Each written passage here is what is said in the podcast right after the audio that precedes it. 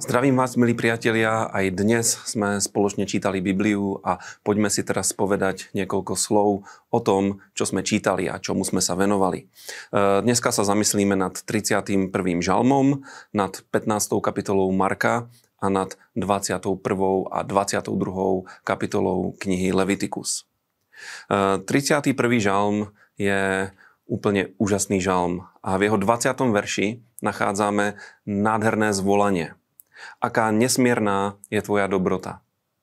E, toto je veľká pravda, lebo poznanie Božej dobroty je tým najdôležitejším v živote človeka. Keď ľudia poznajú a uveria tomu, že Boh je dobrý, tak v ich životoch sa otvára obrovský potenciál ku zmene všetkého. E, Apoštol Pavol vyučuje v epištole Rímanom, že je to práve Božia dobrota, ktorá nás vedie k pokáňu. A keď poznáme, že Boh je dobrý, keď sa stretneme s touto Božou dobrotou, eh, je to pre nás obrovská výzva, obrovská výzva ku zmene.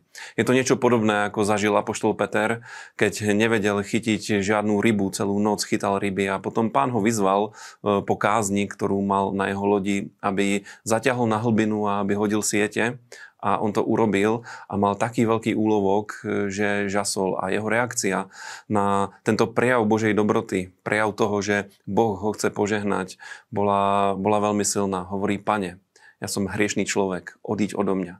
A vždy, keď človek pozná Božiu dobrotu, ktorá toľko prevyšuje to, eh, aký sme my, ľudia, tak nás to vedie k pokáňu, vedie nás to k túžbe po zmene a eh, toto je úžasne vyjadrené aj v tomto žalme je tu aj ďalší výrok. Ehm, milujte hospodina. Toto je hlavné prikázanie. Lebo celý kresťanský život je zhrnutý do lásky k Bohu a lásky k blížnému.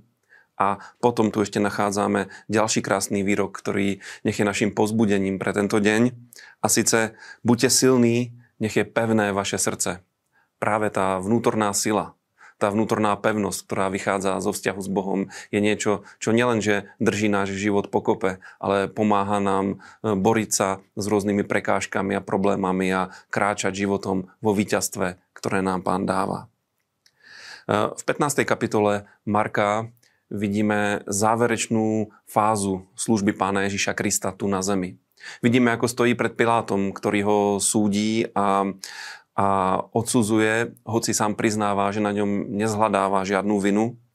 Vidíme, že v dôsledku kričiaceho davu je omilostnený zločinec e, Barabáš a pán Ježíš v podstate je ukrižovaný miesto neho, v čom je veľké zjavenie, že pán Ježíš si vymenil miesto s nami, ktorí sme robili zle a bol obetovaný za nás, aby nám mohlo byť odpustenie.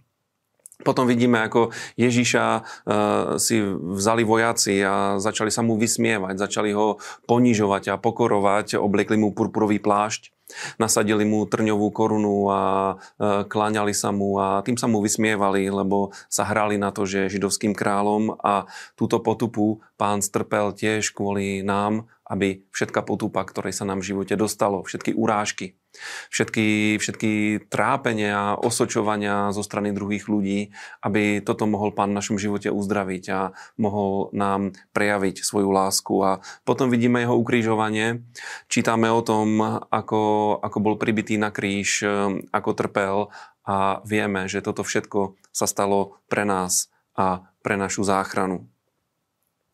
Keď sa pozrieme do knihy Leviticus, ktorú sme dneska čítali, tak v tej 21.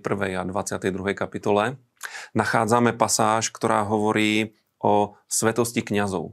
V starej zmluve boli špeciálne oddelení kňazi, aby slúžili Bohu a na ich životy boli veľmi e, vysoké nároky nemohli sa žiadnym spôsobom znečistiť, napríklad kontaktom s mŕtvým. E, výnimku mali, e, keď im zomrel nejaký veľmi blízky príbuzný, ale ináč sa museli vyhýbať smrti.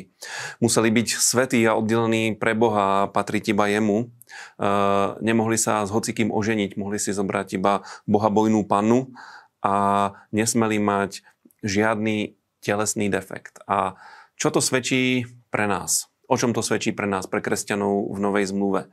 Viete, že v Novej zmluve neexistuje kňažstvo. Máme jediného kňaza, jediného veľkňaza podľa poriadku Melchisedechovho a tým je Pán Ježiš Kristus, ale my všetci sme povolaní ako kráľovské kňažstvo. A práve preto je aj pre nás veľmi dôležitá jedna vec, ktorú nazývame posvetenie. Je to proces premeny nášho života, ktorému sa nevyhneme a je celý založený na tom, že sám Pán nás svojou krvou posvetil a očistil.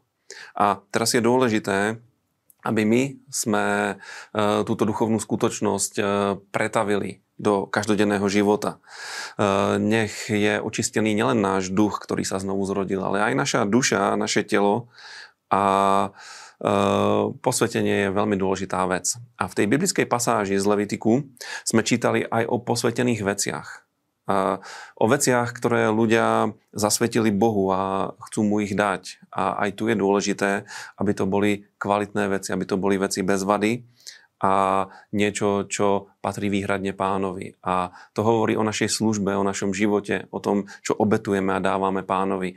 A je to veľmi dobré a vzácne v Božích očiach. A už len to, že ste sa rozhodli pravidelne čítať Bibliu a venovať sa jej, je, je veľká vec. A preto robme to riadne, robme to dôkladne, nech vieme rásť a nech vieme niesť hojné ovocie pre pána. Majte krásny a požehnaný deň.